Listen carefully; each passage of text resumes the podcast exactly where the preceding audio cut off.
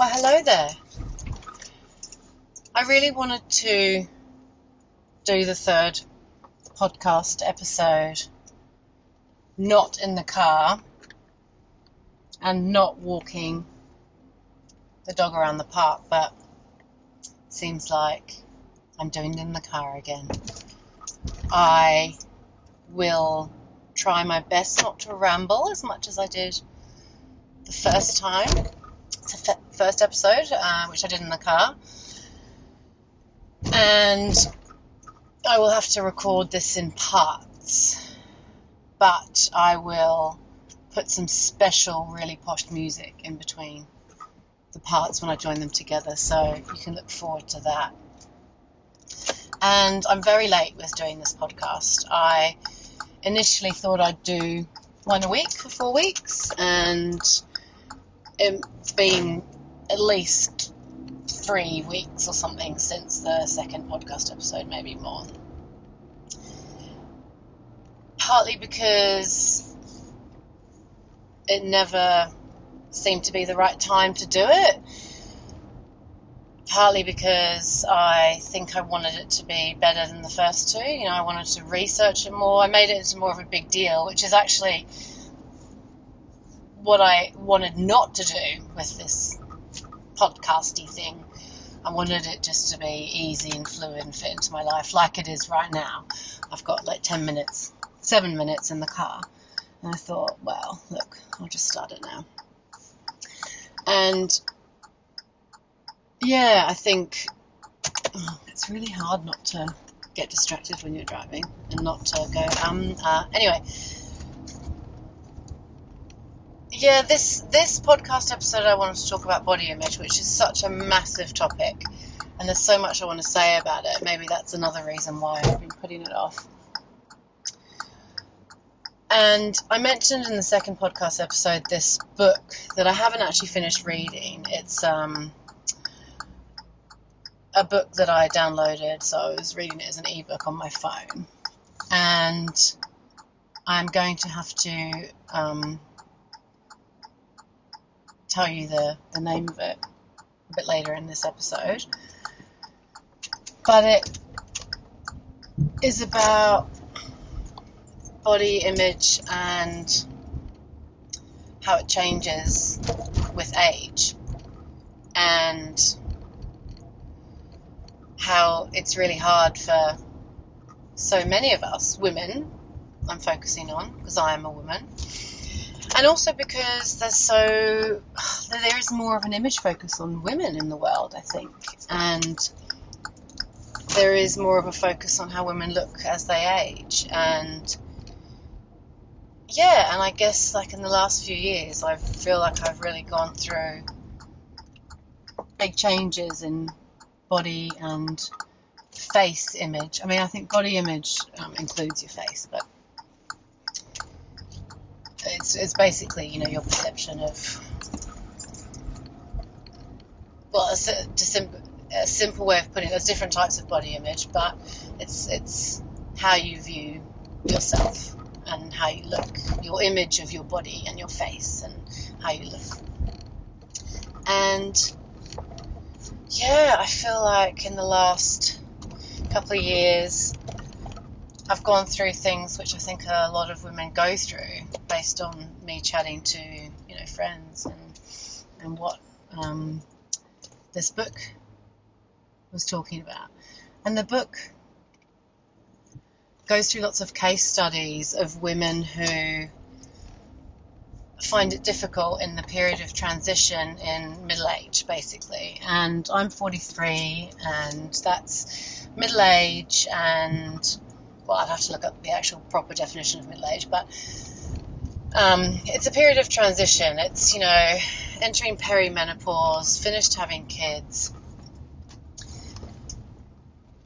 And this book is saying that, you know, lots of women revert back to behaviors that they used, helpful or unhelpful, behaviors that they used in their teens to cope with the period of transition then. So teenage years are a big period of transition, and then I think another big period of transition is um, perimenopause, middle age, And that's partly, you know, hormone related and partly looks related. I think they're, yeah, they're, they're big periods of change with hormones and how you look. And, um, you know, some people in their teenage years might look to um, for attention from the opposite sex. They might take drugs or alcohol or um, have disordered eating behaviors, you know, all in attempts to get validation or escape from the difficult period of transition that they're struggling with. And um, yeah, it's it's it's just fascinating. I find the whole concept of body image in society, particularly in women, just fascinating. Partly because it's so close to home. I grew up in um, an environment, both more immediate and wider, that had a large focus on how you looked and external appearance and placed value on that. And so the older I've gotten, the more I've struggled with that. Partly because I don't use my looks so much anymore as I used to. I'm not saying, you know, I'm a model and look amazing, but um, there was an element of how I looked which was good enough, attractive enough, for example, to the opposite sex for me to um, attract males, whether, you know, yeah, at school and then later on. And I really, I really fell into focusing on that. And I, re- you know, uh, it really wasn't a good idea, but it, but it happened. So I was single for a very long time after my, I had a, a boyfriend at school from age 17 to 21 or something. Um, and then after that, I had, you know, over a decade of wanting to find somebody and be in love and have a long term relationship and going about it the wrong way. So I thought I just would I, I I think there was a there was a big insecure hole in me. Um, number one, and number two, I would drink alcohol and go out, and drinking alcohol did not make me my best self, did not make me make good decisions. I would go out, I would focus on how I looked, I would focus on what I was wearing. I'd sometimes take so long to get ready, change outfits so many times. And I would, you know, get such gratification from catching a, a boy stroke man's eye across the room um, I would, you know, my intent was to snog, pash um, somebody with the longer term intent of being with that person and having that re- a long term relationship, long term loving relationship like I had had with my first boyfriend. But when you're drunk and you know, if you find someone physically attractive and you're drunk and then you end up having sex with them or whatever, it's not really it's not really just putting your best foot forward and it's not something I wouldn't have had sex with people sober. You know, I really I really feel a lot of compassion for that younger version of myself. You know, I feel sorry that she did that because actually it wasn't helpful and it was didn't make me happy. And yeah, um, but yeah, so I, I, really focused on my looks then, and it's so it's been interesting to meet somebody uh, in my early 30s who I'm with now, a long-term partner, like the father of my children, and and not have to focus so much on my looks in attracting someone because I've already got someone. I know, of course, you can still focus on your looks, and I still have to some extent, but it's really decreased, especially in the last few years. But it's actually increasing again interestingly, which I'll talk about a bit more in a little while. But so in the last few years, um, you know, I guess I've I've felt old, Um, partly because of, for medical reasons. So I had three miscarriages, um, and then I was really sick with hyperemesis um, with my second preg- my second child's pregnancy, which felt like my fault and a failure of my body, I think. And so I think I've related that to aging, even though that's not actually true. But the miscarriages are related to aging, and like they increase in, in um, chance with with age, unfortunately. So I think that just made me start thinking, oh, my body's broken. You know, um, my image of my body was like, oh, it's it's just a bit broken and old. And then uh, a big pause here because I'm focusing on the cars as well as trying to talk and get this and talk about this really interesting topic um, and weaving my you know story into it. So yeah, I started to feel broken with the miscarriages and the hyperemesis. Um, and then I think I had I had a second child. So I had my first child when I was 36, and then my second, thankfully, after the miscarriages, managed to have another child, which was so wonderful. Oh, after the after the three, was it three? After the three miscarriages, we did an IVF round as well, which failed, and I think that also contributed to me feeling old and broken. Um, yeah, and then got pregnant naturally, which was amazing, but was really sick, and that I just associated that with age, even though that's not true, as I said. So then had a baby and a second child, and lots of stuff happened. Um, I mean, when you have a baby, lots of you will know that you are so tired. If, you, if you're breastfeeding, um, hormones like you know, vaginally or not. Like I had an emergency C-section, but you know, had a, a big operation. You don't necessarily feel like intimacy with your partner, physical intimacy. You don't feel like having sex. You don't, yeah, feel sexual.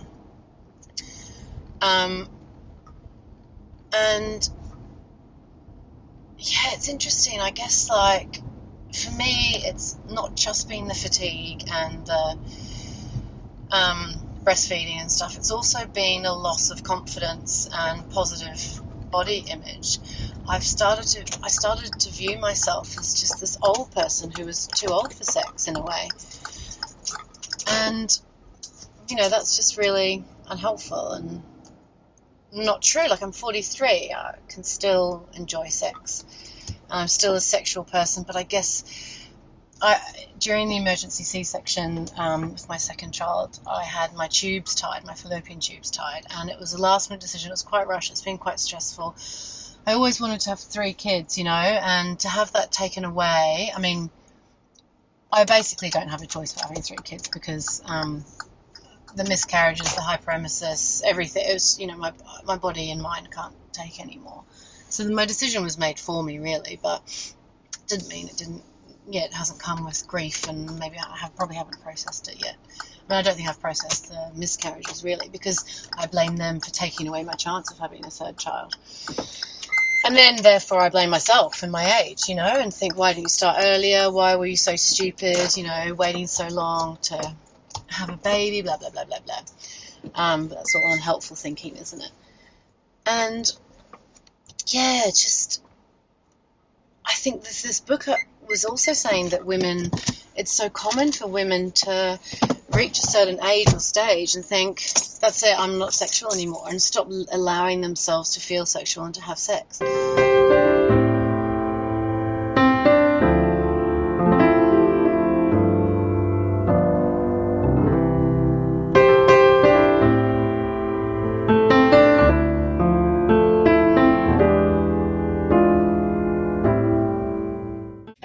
Enjoyed that amazingly professional music to link part one with part two. I know I did. I'm back in the car because that affords me some good alone talking time.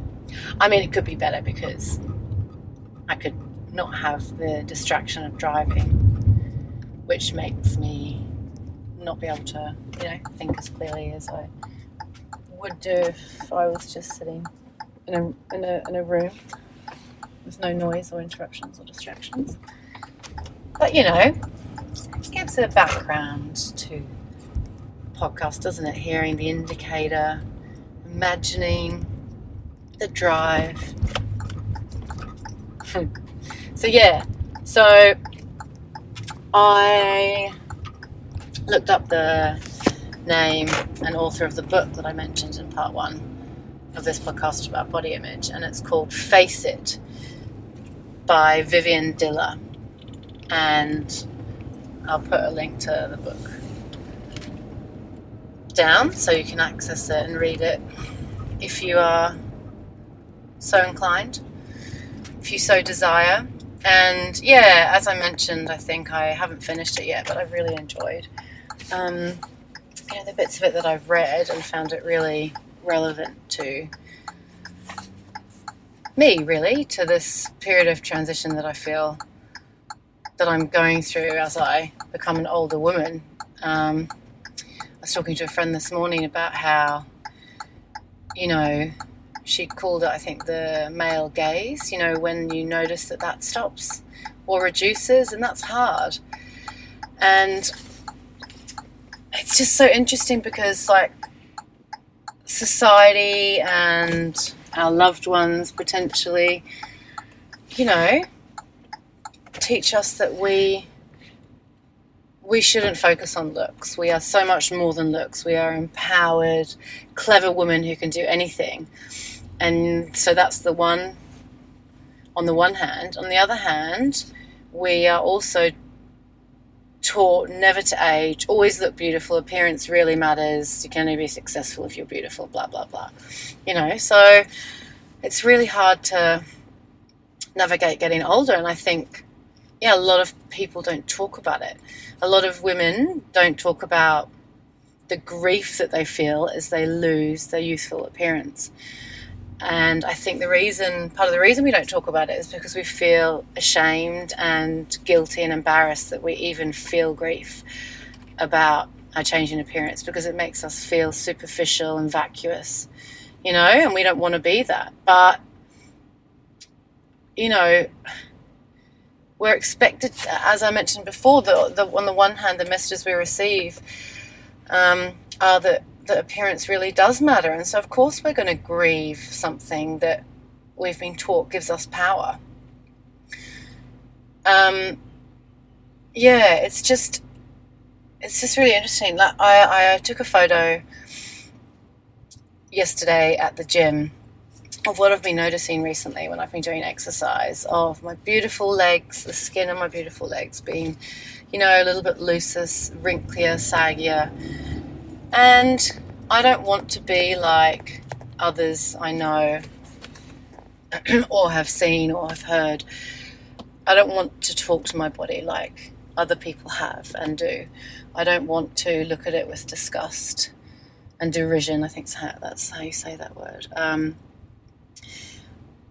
I want to look at it and think, wow, you know, my body's changing, like everything in life that changes. And I'm so grateful for what it's done for me and what it continues to do for me. I am so grateful that I can go to the gym or I can do exercise, that I can move, you know? Although I hate the word grateful because it always makes I feel guilty whenever I say I'm grateful, I should be grateful, whatever. I find the word thankful better like less guilt inducing because um, I just feel guilty that I'm, you know, that I can do exercise but someone else can't for example. Anyway, but I'm slowly learning, you know, I, am so much kinder to my body these days.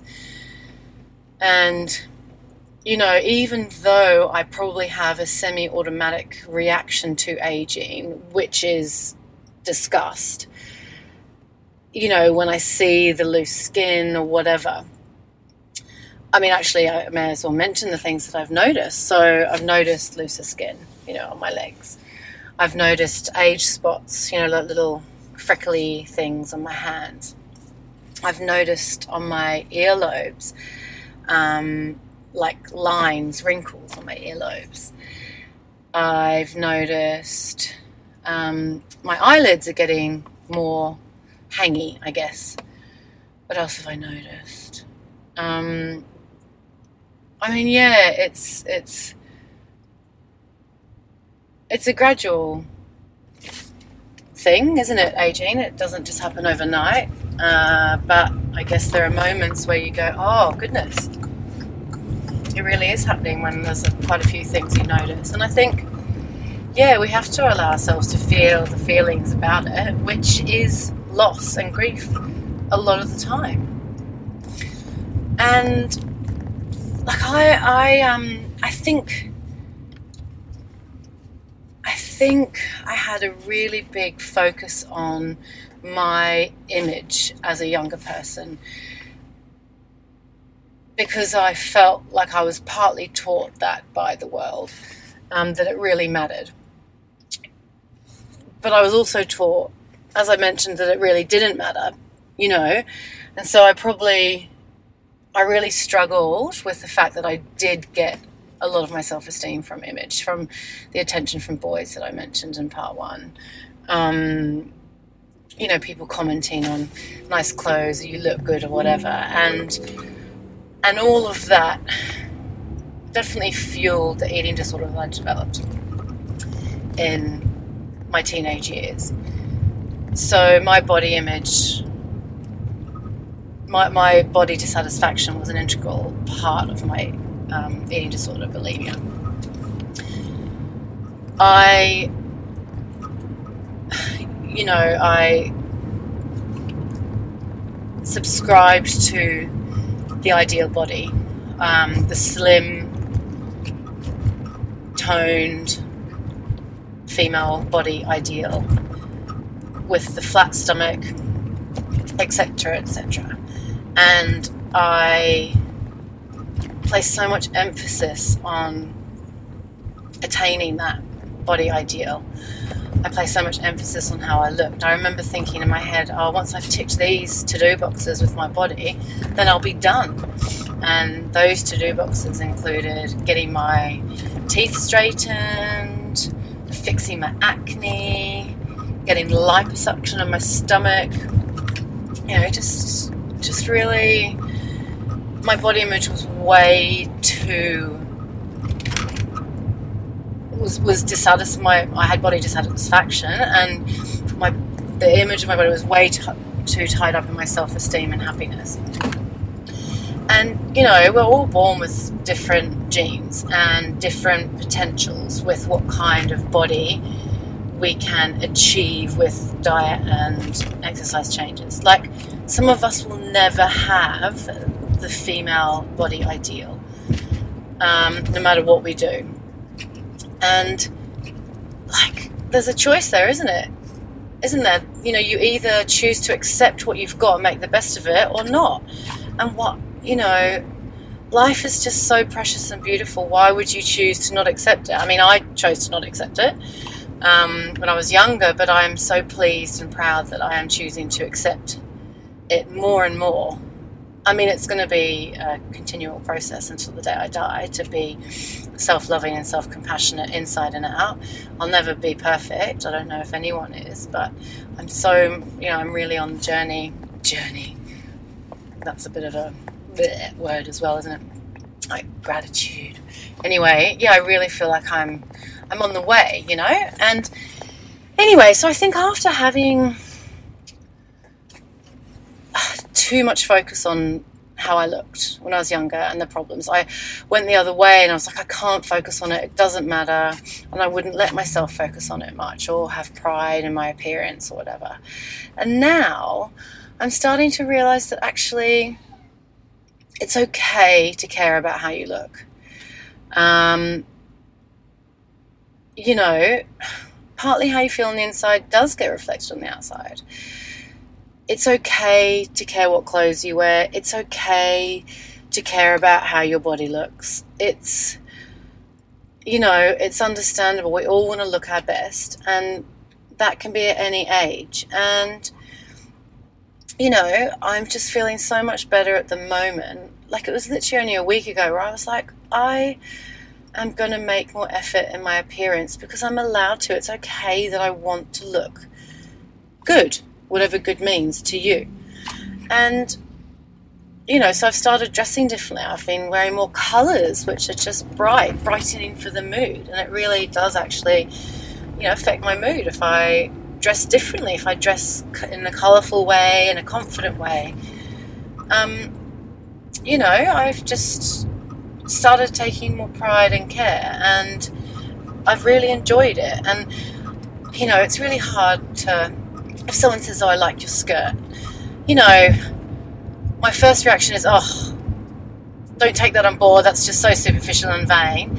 But now I'm really trying to think, oh, thank you. Yeah, it is a fun skirt. Like, it's a tablecloth skirt. Um, I have a, skirt that's like a tablecloth with red and white checks, and I love it. Yeah, and someone on, in the street commented the other day, I was like, I love your skirt. And I was like, oh, thank you. Like, that's okay, isn't it? You know, as long as I'm not living my life um, waiting for compliments and it determines my happiness and self esteem, then that's okay. Like, and same with selfies on Instagram. Like, it's okay to post a selfie and be like, oh, look, I look good. I, I like this outfit. What do you think? Or whatever. But, you know, I'm just, I'm a bit hyper aware of not doing that and not relying too much on like how many likes or comments I get, you know, like I really, I just don't want to, you know, need um, positive feedback about my appearance because I used to need it and I don't ever want to need it again. And yet, it's okay to take pleasure from positive feedback, you know? So it's just so fascinating. It's all so fascinating.